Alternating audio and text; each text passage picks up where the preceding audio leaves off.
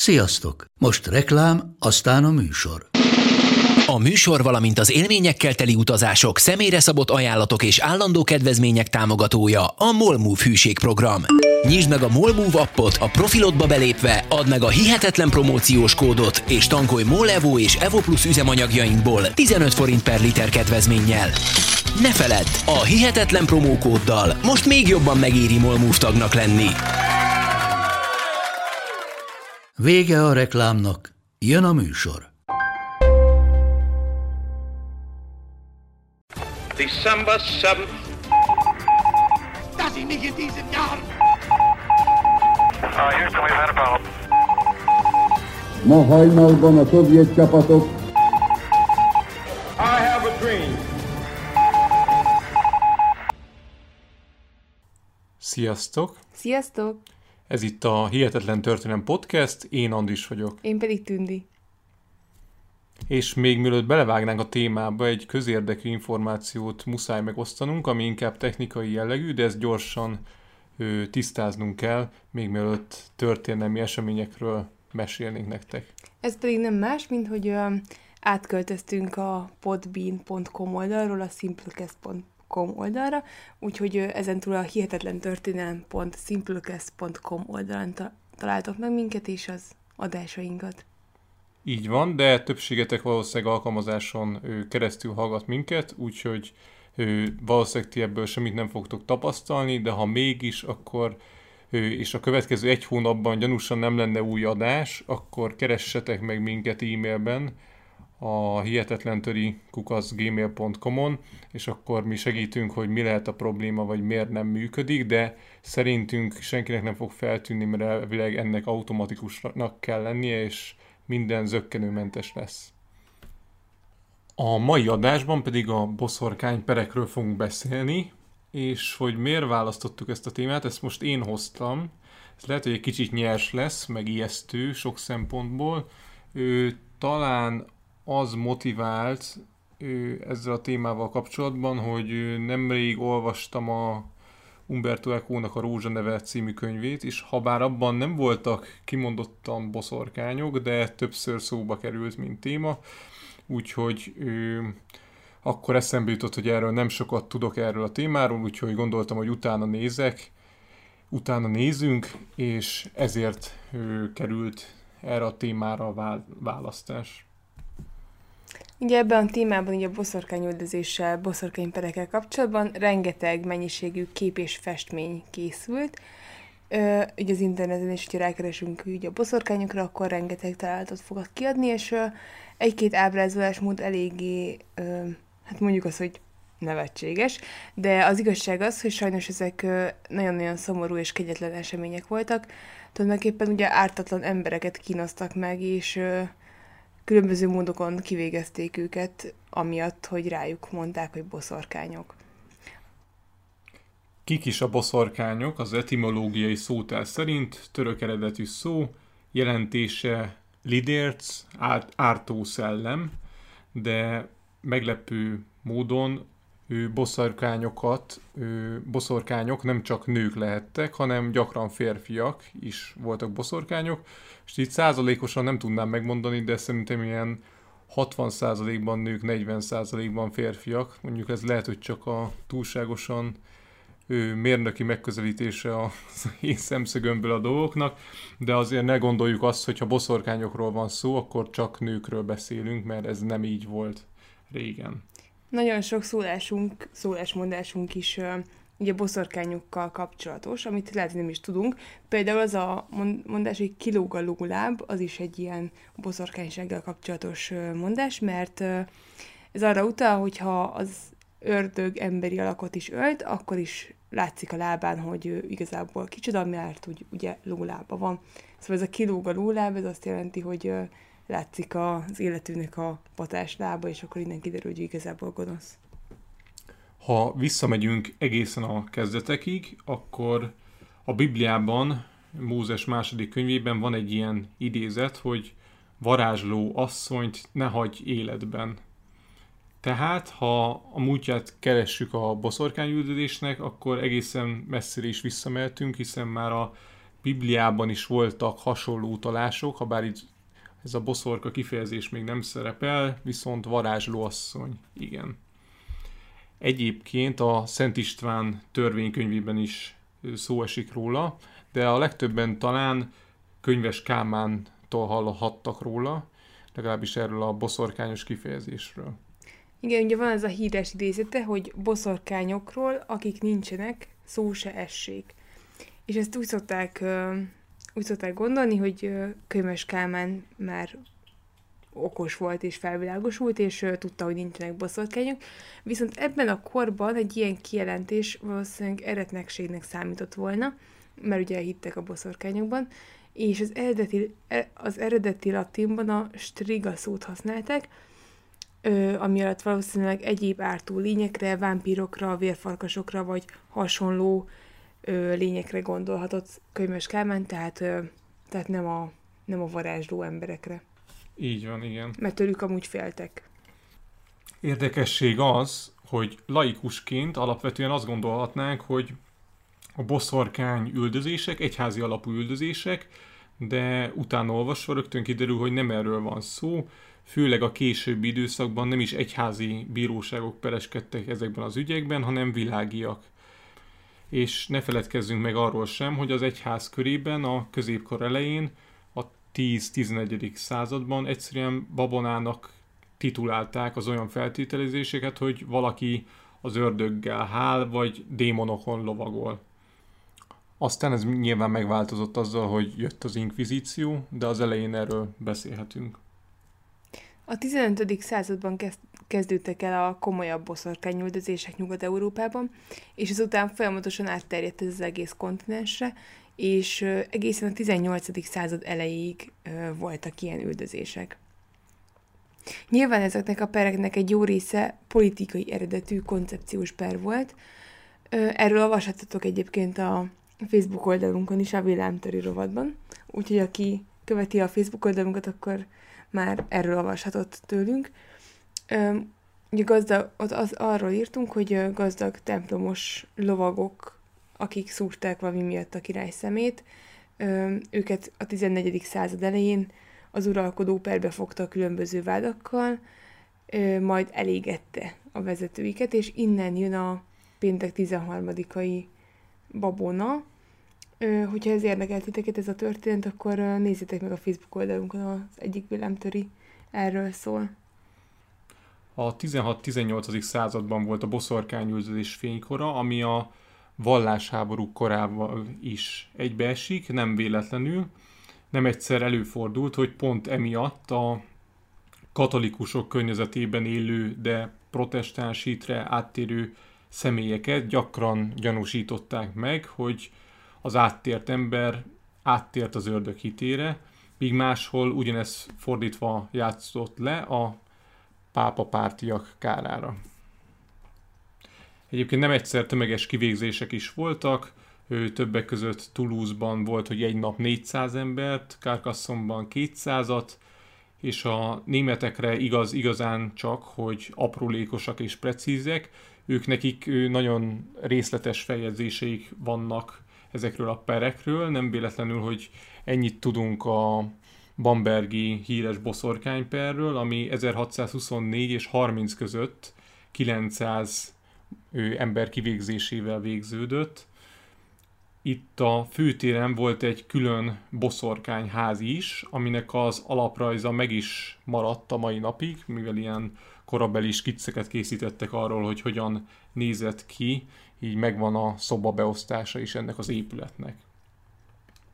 Ezt az úgynevezett boszorkányházat azoknak építették, akiket megvádoltak azzal, hogy boszorkányok.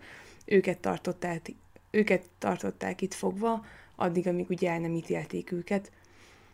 26 egyszemélyes cella volt az épületben, és volt két nagy cella, ahol több ember tudtak elszállásolni és a bejárat fölött egy Vergilius idézet állt, ami szabad fordításban nagyjából ö, annyi, hogy ö, legyen ez egy emlékeztető az igazságról, amit Isten sosem feled el. A falakat belülről bibliai idézetekkel dekorálták, az emberek pedig a ház alatt lévő cellákban voltak egészen addig, amíg ö, vártak az ítéletre. Igen, és ezt az épületet egyébként a pereskedések után, tehát az 1630-as években utána pár évvel lebontották, tehát ma már híre hamva sincsen Bamberg belvárosában. Egyébként az a durva, hogy utána a boszorkányságnak, így próbáltam nézegetni azt, hogy manapság van-e, vagy meddig megy a boszorkányságnak a története, és az a szomorú, hogy igazából a 21. században is vannak még olyan helyek, ahol boszorkányüldözés van, ilyen például Afrikában több helyen, és a... A Szomália? Lehetséges, igen, Szomália is ilyen hely, és a világ más elmaradottabb régióiban is ez előfordul sajnos. Például én olvastam azt, hogy Afrikában az albinókat üldözik, és hát sajnos gyakori, hogy megölik őket a törzsek, mert van egy ilyen babona, hogy nem tudom, ők valahogy szerencsét hoznak, vagy, vagy ilyesmi, mert ugye ők feltűnően másképpen néznek ki, mint az ottani fekete bőrű emberek, uh-huh. és, és akik vannak babonás csoportok, akik szinte vadásznak az afrikai albinókra, tehát hogy ők ott például nagy veszélyben vannak, és az is egy, egyfajta boszorkány üldözésnek mondhatjuk, mert, mert valami mágikus tulajdonságot ö, adnak nekik, vagy ruházzák fel őket. Igen, igen. Amit egy-két dolgot én is láttam erről, azok főleg sajnos olyanok voltak, hogy főleg ezeknek gyerek áldozataik vannak sajnos ezeknek a boszorkányüldözéseknek, tehát ritkább az, hogy egy felnőtt az áldozat. Most itt főleg az afrikairól beszélek, de ez egy külön podcastet is kitenne sajnos, és most nem erről fogunk beszélni. Mi elsődlegesen most a 16-18. századdal szeretnénk foglalkozni ebben az adásban, és összességében az mondható el, hogy a világszerte ebben az időszakban a becslések szerint nagyjából 50 ezer embert végeztek ki, és nyilván egy-két esetet leszámítva ezek az emberek mind ártatlanok voltak. Boszorkányoknak leginkább az egyedülálló özvegyasszonyokat titulálták, akik főleg a szegényebb rétegből kerültek ki. Hogyha belegondolunk egy ilyen hagyományos boszorkány ábrázolásba, valószínűleg mi is egy ilyen toldozott, foldozott, süvegű, ruhájú, bibircsókos arcú nőre gondolunk, aki idősebb, és hogy ennek mi lehet az oka? Az a legvalószínűbb oka, hogy azok a gazdag emberek, akik az utcán kiregető, rossz sorban élő, hát mondjuk idősebb vagy szegényebb embereknek nem adtak pénzt, ezek a koldusok gyakran megátkozták ezeket a gazdag embereket, tehát hogy nem adtak pénzt, ezért kígyót, békát kiáltottak rájuk, és, és ugye ez úgymond történt valami rossz, rossz dolog ezekkel az emberekkel. Mint a gazdagokkal. A gazdagokkal, igen. Akkor eszükbe jutott, hogy ho-ho, hát engem két hete megátkozott valaki, és akkor rögtön összekapcsolták, hogy ah, akkor ez ő volt, és biztos valami fekete mágiával tette ezt, és akkor így rámondták ezekre a koldusokra igazából, hogy boszorkányok. Igen, a másik jellemző csoport, aki ki volt téve a gyanúsítgatásoknak, azok a bábák és javasasszonyok voltak, vagy a különböző gyógyítók. Ugye a bábákat nem kell nagyon magyarázni, ugye a mai világban már jóval biztonságosabbak a szülések, de azért régen ez egy sokkal ö, rizikósabb ö, feladat volt, egy szülés lebonyolítása, és emiatt lehet az, hogyha valakinek, egy bábának nem jött össze egy-két születés, úgyhogy élve szülesse meg a gyerek, hogy nyilván egy idő után elkezdtek rosszakat mondani az illetőről, majd később perbe fogták különböző indokokkal, hogy az ördöggel hált, és amiatt, vagy bármi ilyesmi indokkal, hogy mi miatt nem sikerült ő élve születni a gyereknek. Az, hogy valaki szövetséget köt az ördöggel, az volt minden rossznak a kezdete, tehát akiket elítéltek, azokat általában ezzel gyanúsították meg, hogy ők az ördöggel szövetséget kötöttek. Viszont ezt a szövetséget, ezt valamivel meg kellett pecsételni. Az egyik ilyen elterjedt legenda volt, hogy az ördög ülepét, vagy az ördögöt formáló bakkecske fenekét kellett megcsókolniuk. Nem akarjuk borzolni a kedélyeket, akit érdekel a téma, keressen rá az interneten, és nem egy középkori ábrázolást fog találni egy-egy ilyen csókolgatós boszorkány szombat szeánszról, de hát mi is a boszorkány szombat? Hát ez a fekete miseként is emlegetett szeánsz gyakorlatilag arról szólt, hogy ezen így tömegesen vettek részt emberek, és ezután hatalmas orgiákat csaptak, vagy pedig ö, csoportos gyilkosságokat hajtottak végre, tehát ez ö, ö, igazából ilyen szektaszerű ö, cselekedet volt, vagy hát ilyen néha most is lehet hallani egy-két ilyen rémtörténetet eldugott szektákban élő emberekről, de ez nyilván most már sokkal-sokkal ritkább, hál' Istennek. Ö, na és ezeket az, ezek az események szinte kivétel nélkül este történtek. Egyébként érdekes, hogy ö, még a keresztény üldözések idején a keresztényeket vádolták meg sokszor, hogy ezeket a titkos szeánszokat művelik, és ö, gyakran ezzel az ürügyel végezték ki őket, hát ugye tudjuk, hogy ilyesmiről szó sem volt. Igen, a katakombákban nem, nem ő, boszorkány szombatokat tartottak. Az ördöggel történő szeretkezés, mint vádpont, 1321-ben Írországban bukkant fel először, egy boszorkánysággal és varázsló tevékenységekkel vádolt nemes asszony, Alice Kitteller elleni perben. A vádottak azt állították, hogy az asszonynak volt egy démoni szolgája, aki hol macska, hol fekete kutya, hol egy fekete ember alakjában jelent meg, és a hölgy rendszeresen közösült is vele, aki cserébe gazdaggá tette őt. És most röviden idéznénk egy középkori könyvből, ami így eseltelte a boszorkány szombatok történéseit. Az elnökölő ördög eloltja a lámpást, és elkiáltja magát. Keveredjetek, keveredjetek! És amikor ezt meghallják, szeretkezni kezd férfi a nővel, és férfi a férfival, apa a lányával, fiú az anyjával, fivér a hugával, és az egyneműek egymással, tekintet nélkül a természet rendjére. Idézet vége. Ugye a másik visszatérő programpont az estén a gyerekek és csecsemőgyilkosságok voltak. Azt tartották, hogy a kisgyerekek maradványaiból ártalmas porokat, szereket, italokat készítettek a boszorkányok.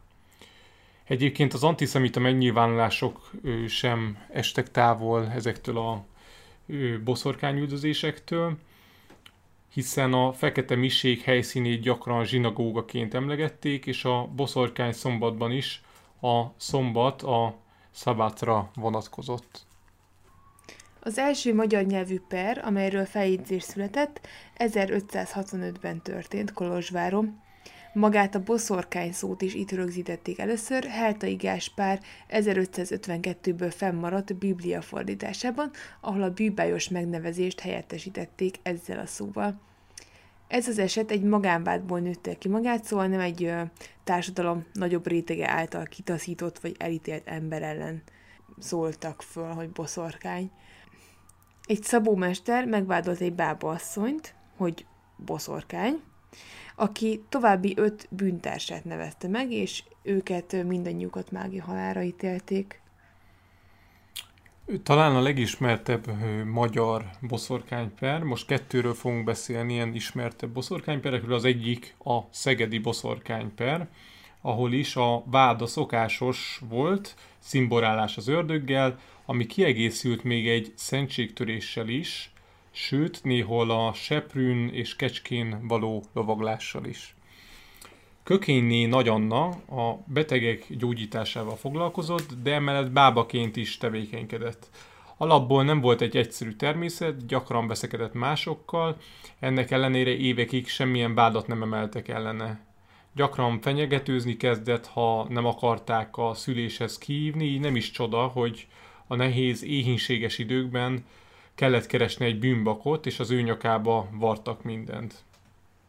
Amint elfogták Kölkényné Nagy Annát, ö, hirtelen rengeteg tanú jelentkezett, akinek eszébe jutott valami negatív történet vele kapcsolatban, és hát ő sem maradt szótlan, jó pár közel ismerősét bevádolt, vagy megvált, megvádolt ezzel a boszorkánysággal, és hirtelen a szegedi börtönök boszorkány vádlottakkal teltek meg.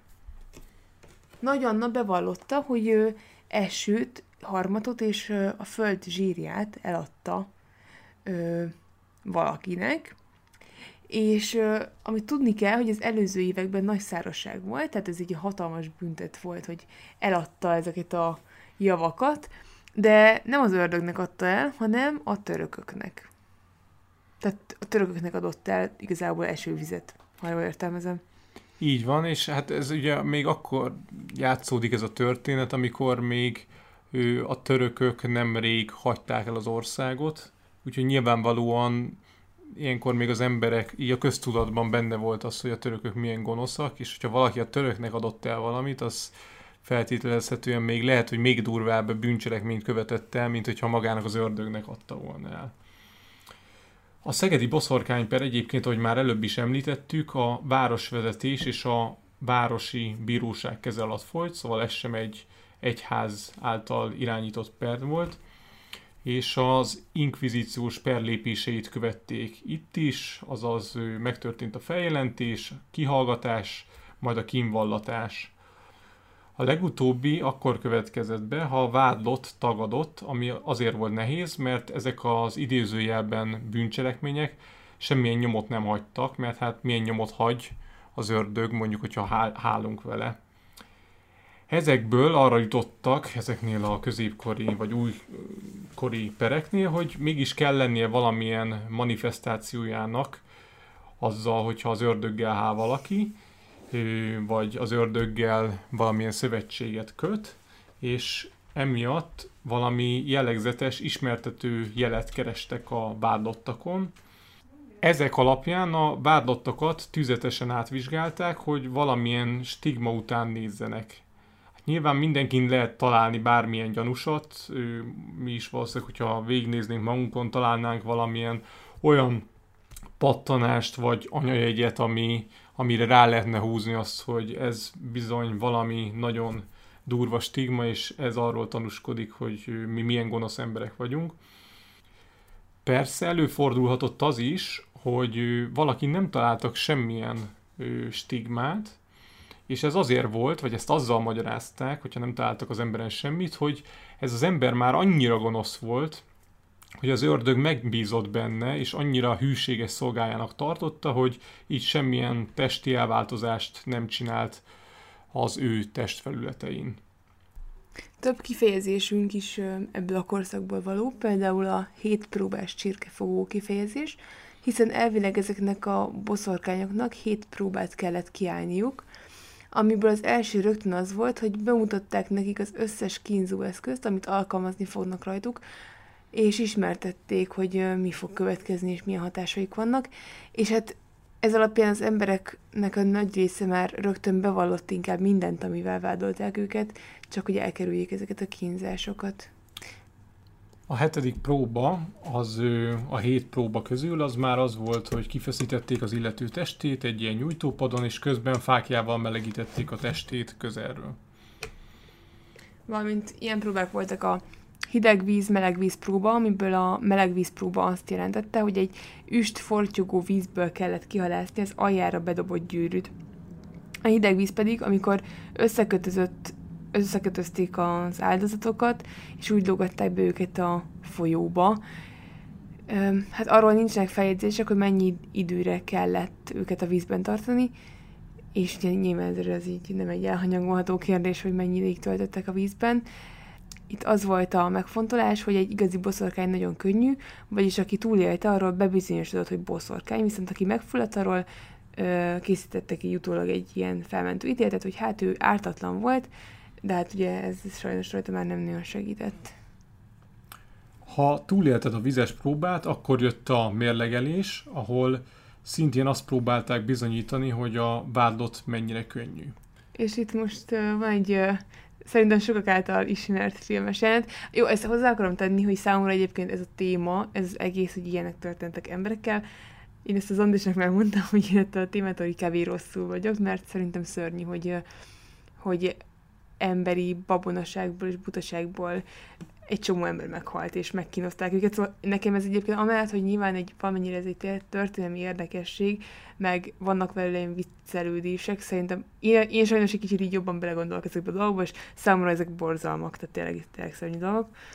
Na viszont van egy ö, filmes jelenet, szóval sokan ismeritek Monty Python Gyaloggalop című filmjét, ahol ö, van egy jelenet, amikor ö, hát egy ilyen középkorban játszódik, és, ö, és egy, ö, a tömeg hoz egy boszorkányt, vagy egy boszorkánynak kikiáltott nőt, és itt igazából nagyon vicces a, a, az okfejtés, ahogy eljutnak a, az érvelésben addig, hogy miért is boszorkány.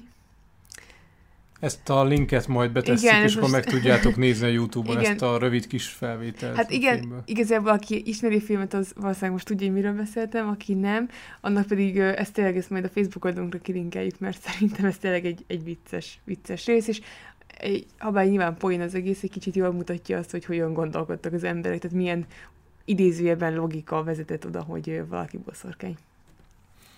De visszatérünk most a Szegedi boszorkányperre, ahol egyedi volt az, hogy a vádlottak egy úgynevezett boszorkány hadrendbe lettek sorolva. Tehát volt, aki kapitány lett, más zászlótartó, vagy pohárnok, de volt hadnagy is, dobos és trombitás is. Ez a, bocsi, ezt a, ezt a vádlók. Ezt a vádlók találták ki. Hát gondolom igen, akit vádlottak, nem biztos, hogy előjött, hogy ő amúgy egy kapitány, és így néztek volna rá furcsán, hanem ezt a vádlók találták ki Uh-huh. nagyon kreatív módon. És hát az idézőjeles hadsereg zászlóját elvég egy dióhéjben tartották a gonosz boszorkák, a dob az egy lóköröm volt, a dobnak a verője pedig egy szamárlábszár, a trombitát pedig szamárcsontból vájták ki. A kapitány ennek a hadseregnek név szerint Rózsa Dániel 82 éves öregember volt, aki egyébként egykor a Szegedi Szenátus tagja volt, és a város főbírája. És hát sokan nem szerették azért, mert ő az évek alatt juhász bolytárból szorgalmas munkával küzdötte fel magát a város vezetésébe, és végül is vagyonos előkelő úr lett belőle. Itt most mindenféle aktuál politikát nedőzve, milyen szerencsém, ma már nincs ilyesmi, például mondjuk valaki gázszerelő, és akkor hirtelen, hirtelen hopp, meggazdagodott el. Most már, most már azért nem, nem, nem vádolja senki se ilyesmivel, hogy gonoszszal szövetkezett. Szóval visszatérve, ez az idős Rózsa nevezetű ember a kínzó kam- kamrába került, és végül ott megtört, és a jegyzőkönyvbe már az diktálta be, amit hallani akartak. Társaival együtt egy akó pénzért adták el a csapadékot, ugye a töröknek, mint ahogy ezt már előbb említettük, tehát itt a társai között volt ez a hölgy is, akit Kökényi. kökényné, így van. És hát ők az ördög helyett a törökökkel szövetkeztek. Ami egy fokkal még rosszabb. Ami egy fokkal még rosszabb, így van. A, azt feltételezik, hogy ezekben a szegedi boszorkányperekben 30-35 ember halhatott meg, és közülük 12 embert elevenen megégettek. És a vádlottak között volt egy várandós asszony is, akinél megvárták, hogy az ítéletet követően megszülje gyerekét, és csak utána végezték ki. Tehát így ezek tényleg, tényleg borzalmas dolgok. A kivégzéseket a Boszorkány szigeten hajtották végre, melynek helyét ma már nem tudjuk, hogy hol volt. Az ezt követő években is voltak perek, és nem csak itt, hanem az ország több területén is, egészen addig, amíg Mária Terézia 1755-ben be nem tiltotta ezeket a boszorkánypereket. Viszont még mielőtt betiltatta volna, volt egy másik, vagy most beszélünk egy másik híres magyar perről, a Soproni, Soproni boszorkányperről, ami ma a magyarországi boszorkánypereknek egy másik kiemelkedő helye Szeged mellett. Elsőként egy jobbágyasszonyt vádoltak meg, még 1429-ben, aztán pár évtizeddel később egy megyesi Hunger György nevű jobbágyot, aki azzal fenyegetőzött, hogy felgyújtja a faluját, és a virágzó szőlőkre jégesült küld, de itt nem volt vége a sornak. 1528-ban egy Posl Tamásné nevű asszony bevallotta, hogy varázslattal több embert betegített meg, nem is akárhogyan, az áldozatok küszöb alá, vagy kertjükbe bizonyos gyökereket, növényeket, vagy halott állatokat ásott el, amitől azok megbetegedtek. Ezért cserébe a felbújtó természetben vagy pénzben fizetett. Például Postolné elásotta a szomszédja egy bizonyos Éber János nevű ember kertjében egy varangyos béket, erre a szomszédasszony buzdította föl, mivel nem voltak jóban a egymással, és hát János úr meg is betegedett, viszont a szomszédnak ettől lelkismeret fordulása támadt, és három nappal később kiásta ezt a varangyos békát, és csodás csodájára János úr meggyógyult. Hát Jó. igazából én ezt úgy képzelem el, hogy ő, Éber János elkapott egy kis... Náthát? Náthát. Három nap alatt kiheverte. Jó, de egyébként ez tök érdekes, az emberek mennyire, mennyire babonásak voltak. Tehát ez a népi hit, meg babona, tehát nyilván most például ez olyan, hogy valószínűleg azt elkitapasztalták az évek, évszázadok alatt, hogy ugye vannak gyógynövények, és ugye tudjuk, hogy vannak mérgező növények. Tehát nyilván erre, ezt így nem tudom, mire rájöttek, tehát most már azért könnyebb dolgunk van, most már rengeteg mindent tudunk, amit akkor, ugye 500 évvel korábban nem tudtak az emberek. Tehát, hogy mondjuk például pont a, a növényeket, hogy most melyik gyógynövény, melyik nem. És ez azért borzasztó, hogy mondjuk valaki tisztában volt hogy mondjuk a kamilla jó, meg a citromfű mondjuk az egészségnek, meg nem tudom, tud- tudott még egy mérget, akkor utána rásütötték, hogy mondjuk boszorkány, pedig hát igazából ezek ugye, ez mind természettudomány. Na mindegy. Szóval a lényeg az az, hogy működött ez a népi hit. És amúgy érdekesség, még most eszembe jutott, hogy én gyerekkoromban egész sok ö, ö, ilyen regét és mondát olvastam, és volt egy könyvünk, amit ajándékba kaptam egyszer szülinapomra, az volt a neve, hogy keleti szláv regék és mondák, és abban rengeteg van az ilyen szemmelverésről. Hogy ugye az emberek például tökre hittek a szemmelverésben, amikor mondjuk valaki csúnyán néz rájuk, hogy akkor hú, ő most így szemmel vert, és akkor valami rossz fog vele történni. És hogy annyira beparáztak ettől, hogy mondjuk bármi rossz történt velük, mint beverte a lábujját, akkor így ennek tulajdonították. Tehát ez a népi hit, ez egy kicsit így, hát most nem, nem, nem, nem tudom. Jó, mondjuk most én nem akarok megsérteni senkit, de szerintem a mai világban is nagyon sokan hisznek még az ilyen baromságokban. Hát mondjuk nevezük babonának inkább ilyen PC módon. Mm, Jó. Jó, jó, mindegy. Szóval a lényeg az, hogy most kicsit így, így visszatérve, visszatérve Posulné és a varangyos béka esetére, amikor lezárták a pert, akkor ö, Posulnénak pénzbüntetést kellett fizetnie, ami nem volt a nép ínyére, ők igazából kicsit ilyen durvább igazságszolgáltatást vártak volna el, és erre nem is kellett sokat várniuk, ők egy, egy évvel később egy pásztor volt a vádlott, aki ellen hasonlóan gonosz módon mások kapuj alá ásást hozták fel vádként, tehát az volt a vád a pásztor ellen, hogy valamit mások kapuj alá ásott el, és itt a bíróság a köznép nyomására tűz általi halára ítélték ezt a pásztort. Ez, így- ez igazából tök szürreális, hogy azzal vádolták meg, hogy elásott egy döglött varangyot a küszöb alá, és ezért élve Hát még szerencsé, hogy mondjuk 1849-ben ez már nem létezett, mert ott ásták volna el szemeréig a koronát, mint pár adással előtt. Előtte beszéltünk erről, és kijött volna pár ember, hogy ott elástak valamit a küszöb alatt. Hát ez szörnyű. Na mindegy, szóval ez, ilyen, ez a babonaság, ez számomra tényleg, tényleg ijesztő, hogy hát az emberi butaság és hiszékenység. Térjünk át most egy kicsit Amerikába, mert ő az angol száz világban is van egy nagyon híres boszorkányper, ez nem más, mint a szállami boszorkányper, és valószínűleg az azért is annyira ismert, mert Arthur Miller írt róla egy drámát, ami nyilvánvalóan híres lett. A tragikus történet itt a helyi lelkész konyhájából indult ki, ahol pár tíz éves lány, köztük a lelkész lánya is, egyik napról a másikra furcsán kezdett el viselkedni.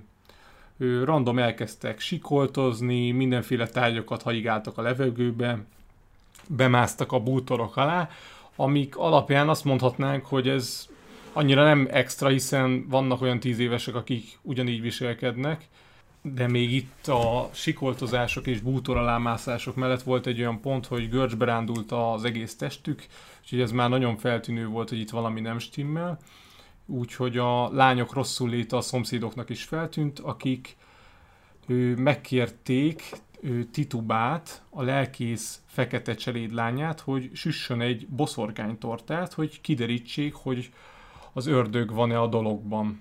A torta elkészítéséhez rozsra és a szenvedő alanyok, azaz jelen esetben a lányok pisiére volt szükség. Amikor ezt összesütötték, akkor utána odaadták a lelkész kutyájának, hogy egye meg. Fúj! Amennyiben a kutya furcsán viselkedett, akkor valóban boszorkányság volt a dologban. Ő ezt szerintem senki ne próbálja ki otthon, de azt gondolom bármelyik házi állaton kifogott volna egy ilyen hasonló boszorkánytorta. Itt sem volt másképp. A kutya furcsán viselkedett, miután megetették vele az ételt.